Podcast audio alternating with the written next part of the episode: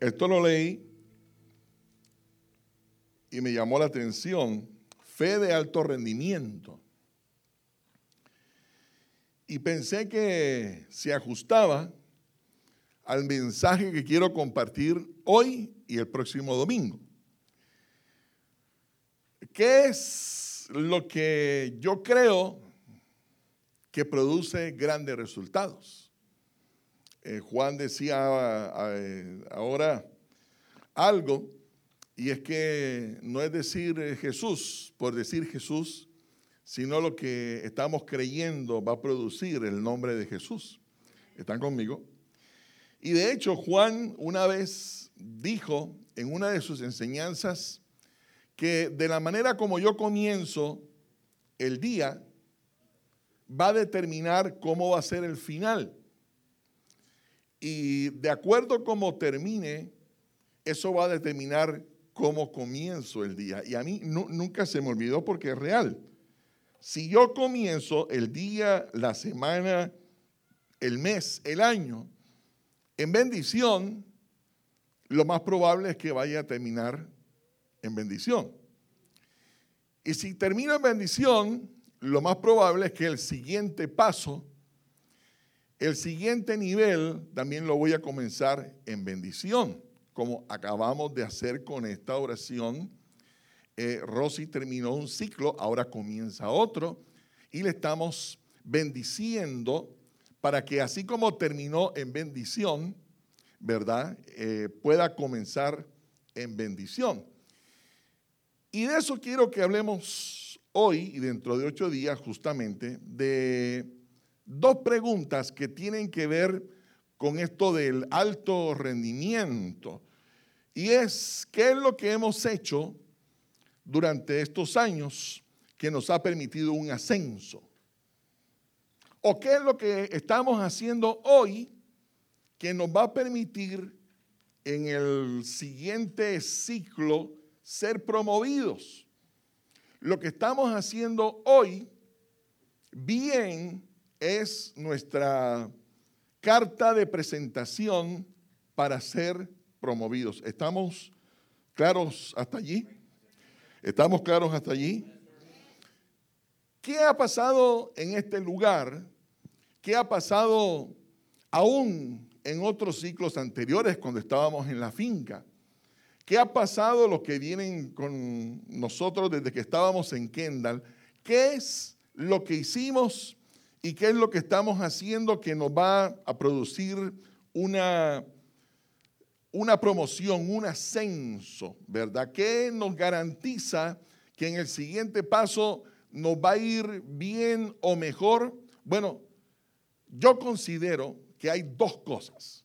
Que hemos hecho bien, que estamos haciendo bien y que nos están garantizando un muy excelente siguiente paso. Esta mañana en nuestra oración de intercesión venían a mi mente muchos pensamientos, muchas ideas, muchos, eh, muchas situaciones que hemos tenido que vivir y que de pronto no hubiéramos querido que se nos hubiera presentado. Pero saben, al final del día, cuando caminamos de la mano del Señor, tendremos que decir, Dios siempre tiene la razón y es fiel, mucho más fiel de lo que nosotros podemos imaginarnos. Dios es bueno, iglesia. Dios es bueno. Vale la pena confiar en que la puerta que Dios abre es la puerta perfecta. De pronto estamos en el momento que no sabemos qué hacer, un momento difícil, y uno siempre tiende a dudar y a pensar que Dios no nos va a cumplir. Pero definitivamente cuando nosotros ponemos nuestro corazón en el Señor, al final del día, al final del ciclo, eh, cuando ya te vayas a acostar a dormir, tú tendrás que decir, valió la pena haber confiado en mi Señor y en sus promesas, porque en Él todo es sí y amén. ¿Están conmigo? Y hay dos cosas que creo que hemos hecho bien. Una de ellas es la confianza. Pero hablaremos de la confianza el próximo domingo. Cuando hablo de confianza, para no dejarlos allí volando, eh, estoy hablando de lo que dice Proverbios 3, que Dios es mucho más inteligente que todos nosotros juntos. Vamos a hablar un poco más de eso dentro de ocho días. Esperanza en lo que Dios dice y en lo que Dios hace. E-, eso es confianza. Esperamos y hemos esperado en lo que Dios ha dicho, en lo que Dios ha hecho y esperamos de aquí en adelante en lo que Dios sigue diciendo en su palabra y en lo que Dios sigue haciendo en medio de nosotros. Ahora, coloqué dos textos allí para que los que tomen nota los lean en su casa. Pero justamente Proverbios 3.5 dice que no confiemos en nuestra propia inteligencia, sino que confiemos en la inteligencia del Señor. ¿Saben por qué? Porque a veces uno piensa que la puerta que Dios abre no es la correcta. Y llegamos hasta pensar que el que se equivocó fue Dios y no nosotros. Les voy a colocar un ejemplo. Hace muchos años eh, nosotros nos reuníamos en un auditorio en Kendall. Estábamos recién comenzando y los dueños del auditorio cerraron el auditorio.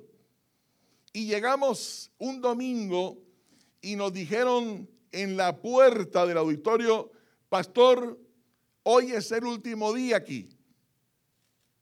¿Usted cómo cree que nosotros nos sentimos? ¿Qué le decía yo a la iglesia en los anuncios? Hermano, les tengo una buena noticia. Nos dejaron por fuera. Cerraron este lugar. Sin embargo, Carlos David me dijo, papi, Dios es muy bueno y hemos encontrado una iglesia que nos está suplantando el lugar. Yo le dije, papá, pero no tenemos dinero. Y me dijo, no, nos reciben gratis y que después les pagamos. Y llego yo y le digo, hermanos, hoy es nuestro último día aquí, pero ¿qué creen? Dios es fiel. ¿Cuánto lo creen? Y todo el mundo aplaudió y todo el mundo dijo amén. Y yo les dije, miren, el próximo domingo eh, escriban bien la dirección, es muy cerca de aquí. ¿Y, cuántos creen que Dios es bueno y que nos ha abierto la puerta? Amén, pastor. Aleluya. Gloria a Dios. Dios es bueno, maravilloso. Yo dije, ok, el servicio no va a ser a las 10, sino a las 5 de la tarde. Y hubo un silencio. Cuando se acabó la reunión me dijeron, pastor, usted está loco. ¿Usted cree que a mí me van a dar permiso en el trabajo para ir al culto a las 5? No, pastor, usted está loco. Pastor, a las 5, un culto a las 5. ¿Usted cree que el culto, yo voy a poder ir a las 5? A esa hora están dando la serie de Tarzán. No, yo no puedo. Lo cierto del caso es que una buena cantidad de personas que aplaudieron la fidelidad de Dios no volvieron. Para ellos Dios se había equivocado. Porque cuando Dios abre la puerta, normalmente muchos traemos a Dios a nuestro límite. Y decimos, ay, si el servicio, supongamos, fuera a ser a las 5, a las 2, en la noche o el sábado, siempre creemos que Dios se equivocó. Y decimos, no, yo no voy a poder seguir buscando a Dios porque si Dios lo abrió esa hora es porque no es su voluntad que yo vuelva a esta iglesia. Lo que Dios quiere es que mejor yo me quede reuniéndome en mi casa y haciendo mi culto con mi esposa y conmigo sin que nadie nos escuche. Oh, sí, cómo no. Claro que gracias a Dios aquí no ha pasado eso. Los que no han vuelto, no han vuelto es por otra cosa. Si Dios abrió la puerta, es porque Él sabe que esa es la que conviene. No limites a Dios. De hecho, el otro verso de Proverbios 20, 24 dice, si tú has puesto tu confianza en Dios, ¿por qué te preocupas? ¿Por qué le pones límites al Señor? ¿Por qué estás diciendo, bueno, a mí me parece que a mí no me va a ir bien? Porque no limites a Dios a tu propia capacidad. Por eso vamos a hablar mucho de la confianza y cómo enfrentar nuestra propia confianza en Dios. Para cuando Dios te abra la puerta, ¿qué es? No dudes de que definitivamente es la mejor puerta. ¿Están conmigo, iglesia? Ok. Vamos a hablar hoy de la otra cosa que creo hemos hecho bien, estamos haciendo bien y nos va a permitir, así como nos lo ha permitido hasta ahora, nos va a permitir un ascenso ahora en este siguiente paso que tenemos al llegar a nuestra tierra prometida y se llama fidelidad. Quiero leer un texto para que entendamos de cuál fidelidad estamos hablando. Y está en Éxodo 13, 21, está ahí en la pantalla. Y dice así, se lo voy a leer lentamente, porque de la lectura de este texto usted va a comprender si lo hemos hecho bien, entonces ahora entendemos por qué cuando, por ejemplo, salimos de la finca, encontramos este lugar que ha sido una tremenda, tremenda bendición. Igual, estos años, no crean, han sido difíciles. Pero tengo que reconocer de una gran mayoría de los miembros de esta familia, de los que están hoy, de los que están en vacaciones, que han sido fieles, que hemos luchado por la fidelidad, pero esta fidelidad, eh, ustedes recuerdan, antes de leerlo, para que sepan lo que está pasando, que el pueblo de Dios, Israel, estuvo cautivo por los egipcios. ¿Recuerdan la historia? Cientos de años el pueblo de Israel estuvo esclavizado por los egipcios. Y Dios levantó a Moisés para librarlos y esto es lo que dice Éxodo 13, 21. Cuando salieron de la esclavitud a la tierra prometida, note que Dios mismo, de manera sobrenatural, levanta un hombre imperfecto para hacer una obra perfecta y va y lo usa para liberar al pueblo de una manera que era imposible, Dios lo hizo posible y cuando salen dice la palabra que el Señor iba delante de ellos. El mismo Dios, el mismo Señor estaba allí enfrente de ellos. No hay momento más glorioso en nuestra vida y no habrá momento más glorioso en la eternidad que estar en la presencia del Señor. No hay reunión más maravillosa en la que tú sepas que allí está el Señor. No hay mejor vida que uno saber que el Señor es quien te está dirigiendo. Y Dios no solamente estaba con ellos, sino que se estaba mostrando, porque dice que de día estaba en una columna de nube, en una gran nube. Ellos no era sino abrir los ojos y decir, wow, Buenos días, Señor. Bendito tu nombre. Ahí estás como lo prometiste. ¿Para qué era la nube? ¿Cómo dice ahí? Para guiarlos en el camino. La razón de ser de la nube que revelaba la presencia de Dios es para que ellos no se perdieran, no se desviaran, no se enredaran en el camino, sino para guiar a las personas. Interesantemente, guiar tiene que ver con liderar. Liderar tiene que ver con el hecho de tomar a alguien de la mano y llevarlo por el camino correcto. Y de noche estaba en medio de ellos a través de qué? De una columna de fuego. ¿Para qué? para alumbrarles. Qué interesante, ¿no? De día como nube, de noche como fuego. La nube para guiar y como fuego para aclararles, para que todo estuviera claro. Es decir, acercarse a Dios no tendría ningún tipo de confusión ellos tendrían la capacidad de ver el pueblo pagano, el pueblo enemigo, el pueblo idólatra, el pueblo inmoral, y tendrían la oportunidad de saber por la presencia de Dios qué era lo bueno, lo malo y lo feo. Y sigue diciendo, a fin de que anduviesen de día y de noche. La razón de ser de la revelación de Dios para guiarles a través de la nube o a través del fuego durante la noche no tenía otra razón de ser sino para que ellos anduviesen de día y de noche. Algunos historiadores, algunos teólogos, algunos antropólogos han dicho en sus escritos y en sus estudios que si el pueblo hubiera caminado sin parar, hubieran llegado a la tierra prometida en cuánto tiempo? En tres días.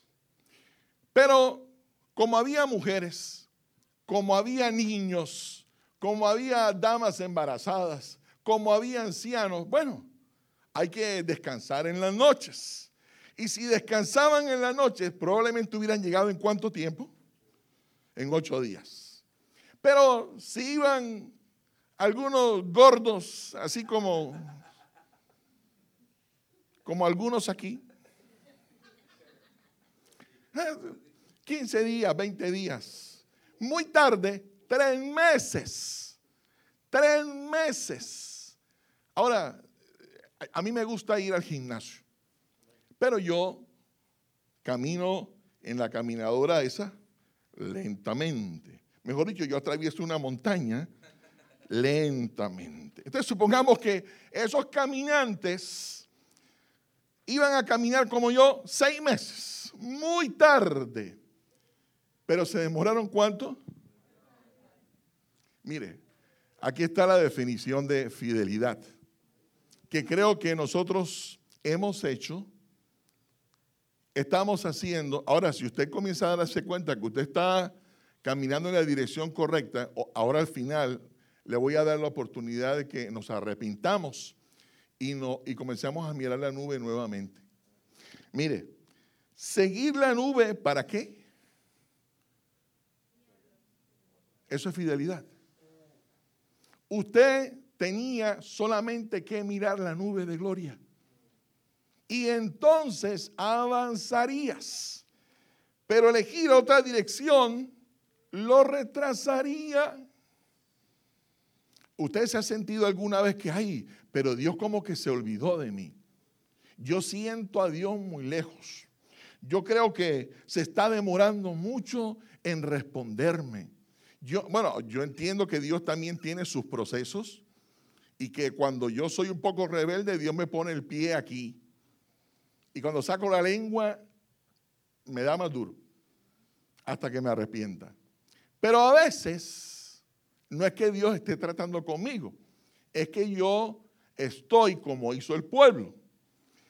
Iban siguiendo la nube, arrancaron bien, se abrió el mar, pasaron pero cuando comenzaron a ver los paganos y dijeron, wow, pero ellos no tienen que obedecer a Moisés, pero ellos pueden acostarse con la novia sin casarse, pero ellos pueden adulterar y hacer lo que quieran.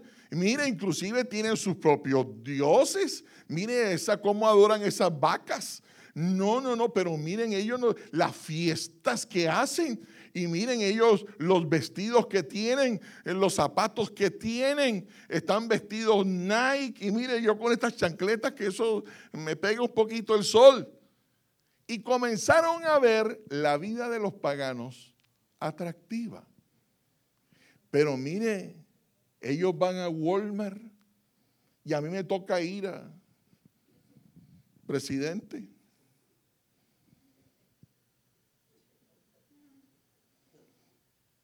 Ellos van a Coles y yo voy al Dollar Tree. Y comenzaron a anhelar lo que anhelaban los paganos. Pero mire cómo ellos son aplaudidos, los famosos. Y aquí nadie, ¿a quién se aplaude? Mire, ellos allá se pueden quedar dormidos en las predicaciones, nosotros no.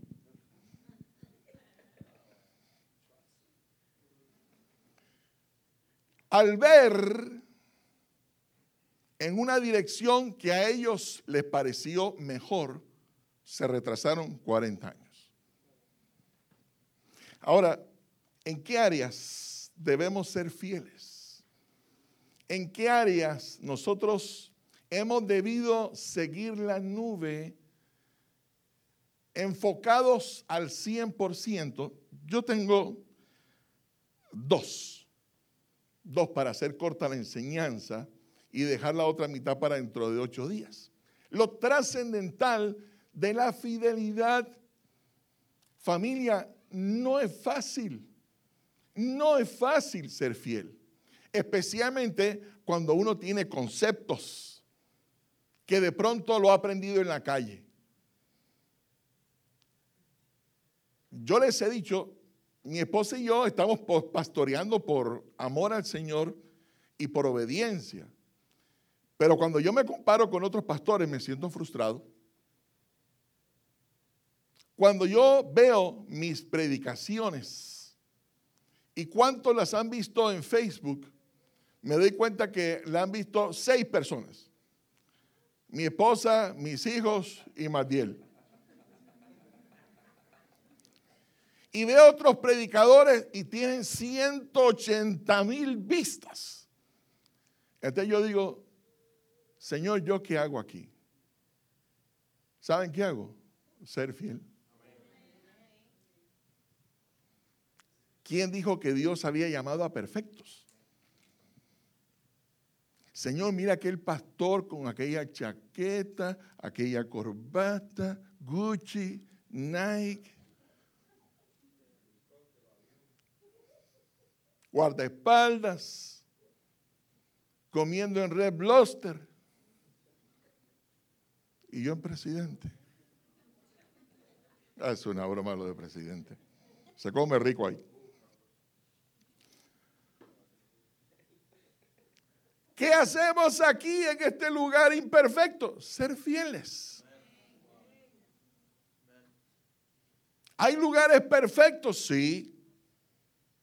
¿Hay barrios perfectos? Sí, tan perfectos que si el Señor regresara otra vez a evangelizar, no entraba en esos barrios.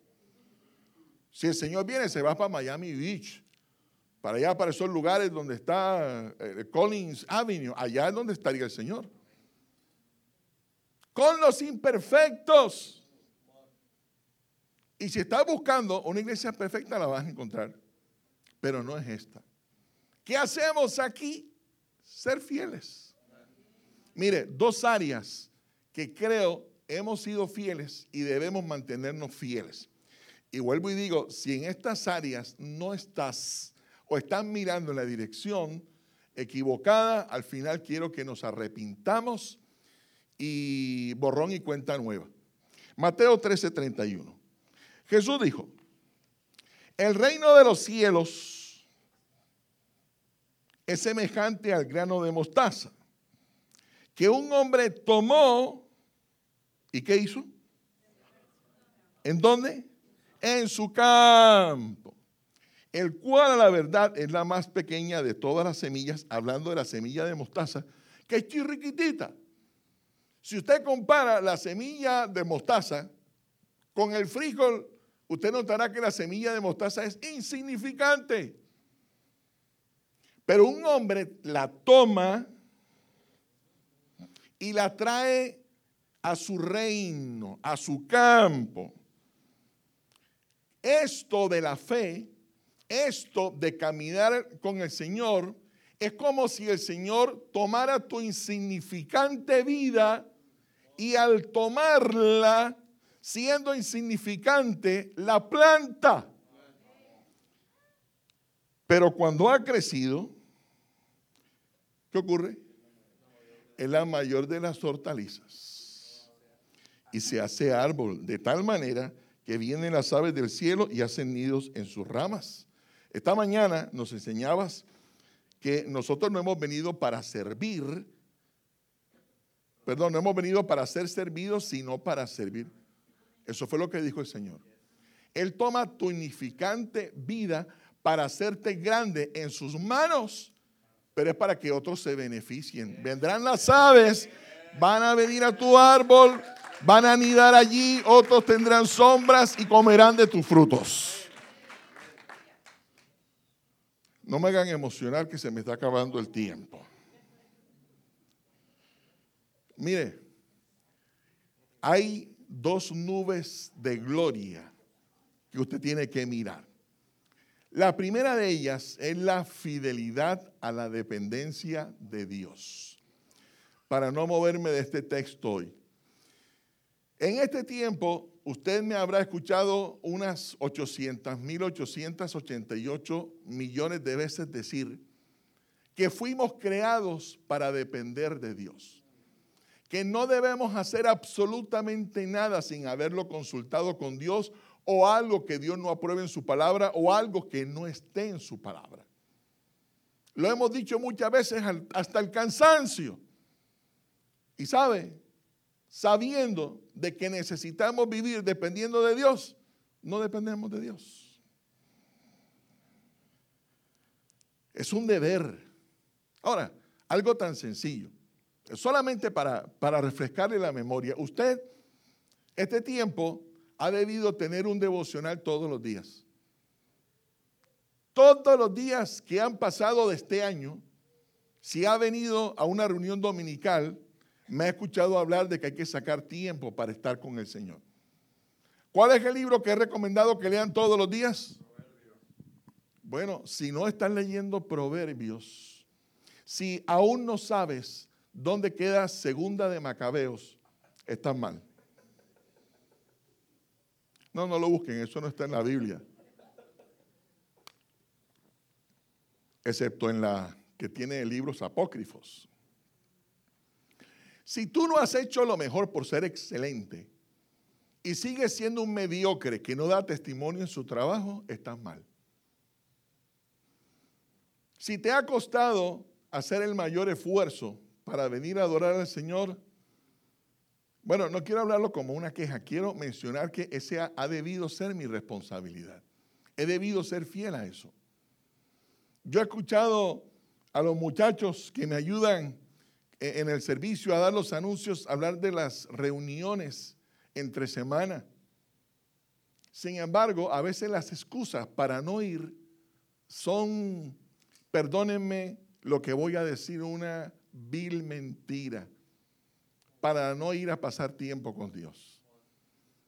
Entonces queremos que Dios nos bendiga, pero siendo nosotros infieles. Y no es que Dios quiera ser infiel, es que yo me estoy alejando en la dirección equivocada. Si no están leyendo la Biblia todos los días, eso se llama infidelidad. Si aún te enredan los testigos de Jehová con sus convicciones doctrinales erradas, o los mormones están mal. Si aún no has comprado Biblia, bueno, habla con nosotros y te regalamos una.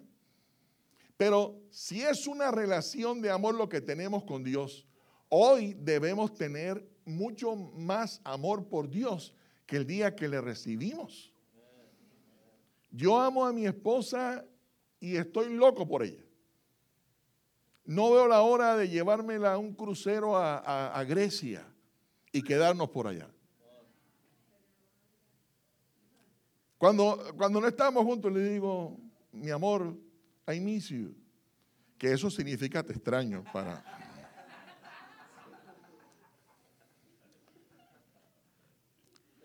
Ella me dice, pero usted siempre está peleando conmigo. Pero I miss. Te amo y no quiero sino pasar el resto de mi vida contigo. No veo la hora de, irme de las reuniones rápido para llegar a mi casa y darle un beso a estos niños que tengo en casa. Mis pompitos. Ay, que cómo los consienten, sí. ¿Y? Ay, que cómo los apachacha. ¿Y cuál es el problema? Son mis hijos, son mis niños. Ay, pero ese papá tan celoso. ¿Y qué? ¿Se la voy a entregar a quién? Ella y Sofía tienen que pensar en alguien por lo menos igual al papá o al abuelo. Estoy seguro que Ana no va a escoger ni un borracho, ni un drogadicto, ni un alcohólico, ni un adúltero, porque eso es lo que ve en su papá. Se van a guardar vírgenes al matrimonio como su papá y su mamá. Bueno, hubo un silencio ahí, pero yo sé que eso no es para decir amén.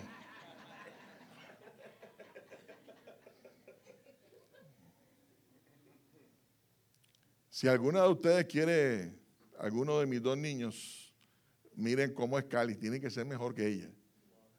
Tengo la mejor esposa y mamá del mundo. Sí, yo sé que no dijeron amén porque les da pena, pero...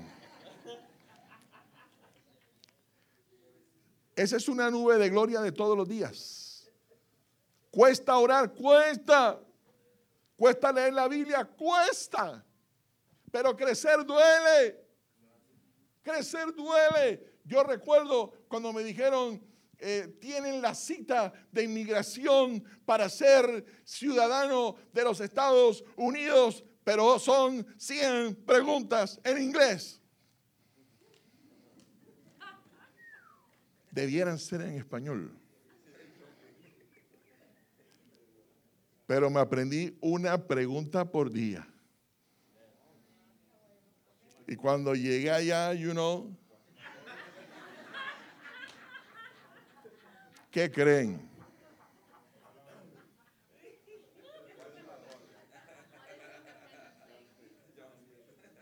Ahora tengo que hablar en español.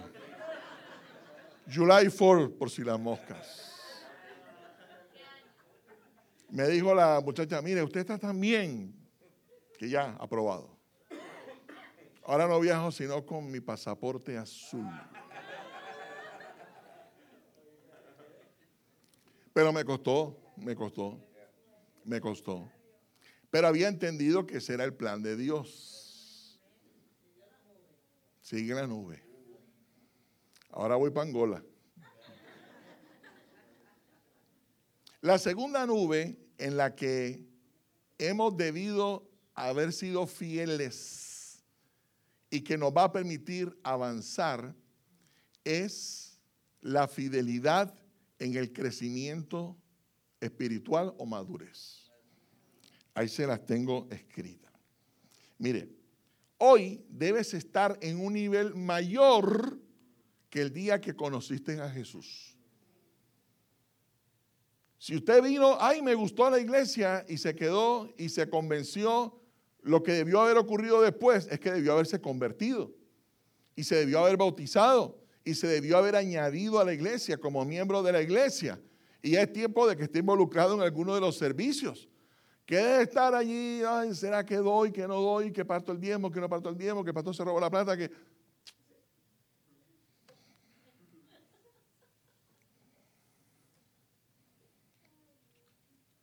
No, llevo mucho tiempo sirviendo. Bueno, te asignamos una responsabilidad. Quien promueve es Dios.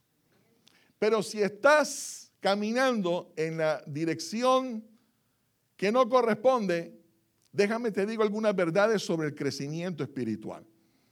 Pero saben, una de las cosas, y lo meditábamos esta mañana, es que en esa iglesia tan bonita están esperando que lo que nosotros tenemos aquí se ha llevado allá. Felicito a quienes han luchado por esas dos nubes de gloria. La comunión personal y preocuparse por la madurez. Mire, si hay comunión, si hay dependencia de Dios todos los días, hay crecimiento. Si usted dice, ay, no, es que yo todavía no he crecido, entonces póngase a orar a partir de hoy. El crecimiento, en segundo lugar, depende de una decisión y no de un sentimiento. Si usted me dice, pastor, es que yo todavía no siento, no tengo tiempo, ponga, eh, eh, reciba a Cristo en su corazón. Yo no siento predicar. Yo no siento pasar ocho horas preparando un mensaje para el domingo. Yo no siento, no, yo tomé la decisión de hacerlo porque amo al Señor. Tercero, hay crecimiento cuando hay compromiso. Y el compromiso es la llave para el siguiente paso. Mire, encontré un verso en Proverbios. Yo leo Proverbios todos los días. Que dice 24, quien no ara la tierra en la sequía, cuando llegue la cosecha no podrá comer de ella. Ahora, yo les voy a dar comida ya de todas maneras. Pero si aquí no hiciste el mayor esfuerzo, porque éramos pocos, porque estábamos en el teatro, porque no teníamos una oficina, porque faltaba una trompeta en el grupo. Es aquí y es, ahora. Aprendíamos hace ocho días en la enseñanza. Termino con esto, muchachos. Independencia es la mentira de Satanás. Estancamiento es su cárcel alejarte de Dios, de la casa de Dios, de la familia, es su propósito. ¿Y saben cuál es la canción de Satanás? Que es avanza. Una cosa es la alabanza y otra cosa es, ay, pero qué frío, ay, pero qué calor, ay, pero qué lluvia, ay, pero qué bueno, ay, pero qué malo, ay, pero qué gordo, ay, pero qué flaco, ay, pero qué mechudo, ay, pero qué calvo, ay, pero qué... Esa es la canción de Satanás. Alguno creyó que la canción de Satanás era machácalo, machácalo. No, esa no. La quejadera es la canción de Satanás. Mire, cuando yo estaba en mi bachillerato, el rector de mi de la escuela, él decía, en la puerta del horno se quema el pan. Y lo que él nos quería decir era que cuando se saca el pan del horno y queda ahí en la puerta, si tú no lo quitas, el pan se puede quemar. Y él nos decía esa frase todos los años, porque él decía, si tú te descuidas en estos últimos días de escuela, puedes perder. Pero si has perdido y haces tu mayor esfuerzo, así pierdas, la escuela te ayuda al ver tu dedicación. Y saben, yo todos los años pasé raspando. Todos los años. Y era en los últimos días donde yo me ponía las pilas. Apenas decía el rector, en la puerta del horno se quema el pan. Yo dije, hay que quitarlo de una vez. Hay que tomar la decisión aquí y ahora. Ayer vi un video que me hizo llorar. No sé si ustedes lo conocen. Se llama el doctor Luis Palau. Uno de los grandes predicadores de los últimos tiempos. Ya está muy anciano, invadido de cáncer. E invadido de cáncer, programó una de sus grandes campañas en Madrid, España. 50 mil personas. Y el médico le dijo, doctor Parado, a usted le quedan pocos días. Tal vez una o dos semanas, si mucho. Eso fue ayer. Si usted va, usted va a aligerar ese viaje a la eternidad. Y dijo, no me importa. Lo que Dios me llamó a hacer, quiero hacerlo con excelencia hasta el último día de mi vida.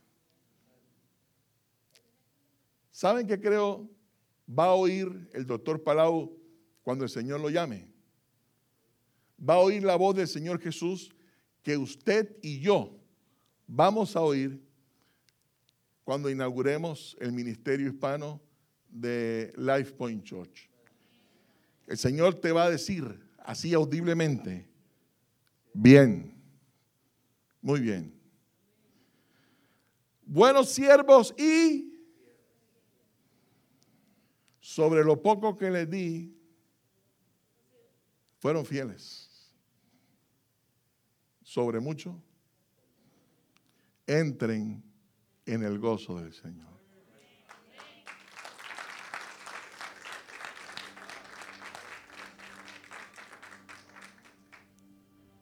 Quiero hacerles una, un desafío hoy.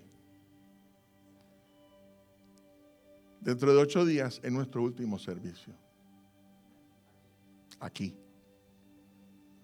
Dentro de, ocho días, eh, Rich viene, nos va a saludar, pero igual yo voy a seguir mi enseñanza. Pero yo quiero que a partir de hoy, hasta el próximo domingo, usted haga lo que le ha costado hacer. Haga de cuenta que el Señor le dijo, le voy a dar una semana para que lo que hagan aquí los promueva allá. Si nunca has hecho un devocional, llámame y yo te digo cómo hacerlo. Y comienza a hacerlo a partir de mañana. Si no sabes qué leer, dime y yo te mando una lectura bíblica.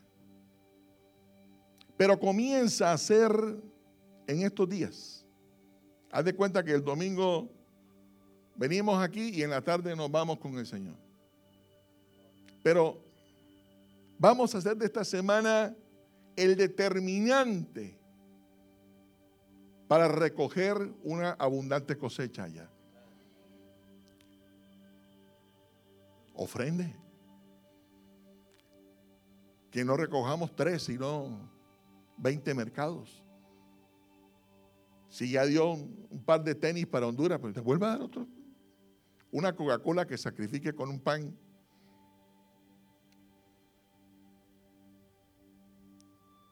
Si le ha costado diezmar, diezme.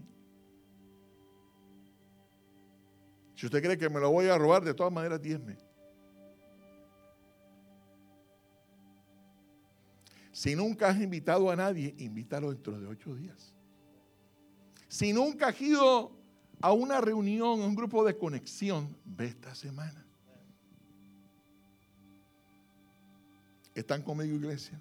¿Alguien quiere aceptar ese desafío conmigo esta mañana? O que cierren sus ojos, por favor.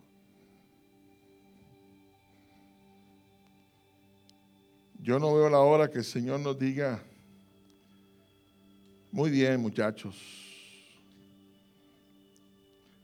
Ahora recuerden que esto no se trata de dinero. Es como hacer el mayor esfuerzo para adorar al Señor con todo el corazón. Date una pasadita por el edificio nuevo.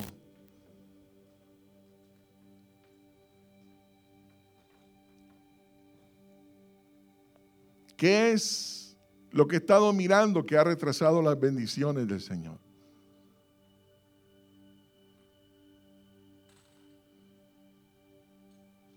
Tal vez en mi afán. El Señor Jesús dijo, el afán es una característica de los que no conocen a Dios. Tal vez falta tiempo, más que un minuto Tal vez leer el capítulo completo. Tal vez te falta darle gracias por la tragedia y llorar. Y llorar y llorar dándole gracias a Dios. O tal vez en un acto consciente y voluntario renunciar a un pecado. No más pornografía. Pero tomar la decisión de ser fieles. Ayúdenme a hacer un altar dentro de ocho días inolvidable. Lleguen temprano. Durante estos años, la intercesión de la iglesia ha comenzado a las nueve. Y juntamente con Mimi hemos extrañado que muchos de ustedes, sabiendo de esa oración, nunca llegaron. Vengan a las nueve. Yo voy a tratar de, traer el mejor café dentro de ocho días. Allá seguiremos siendo excelentes, pero quiero cumplir este ciclo como Noé, edificando un gran altar de adoración al Señor.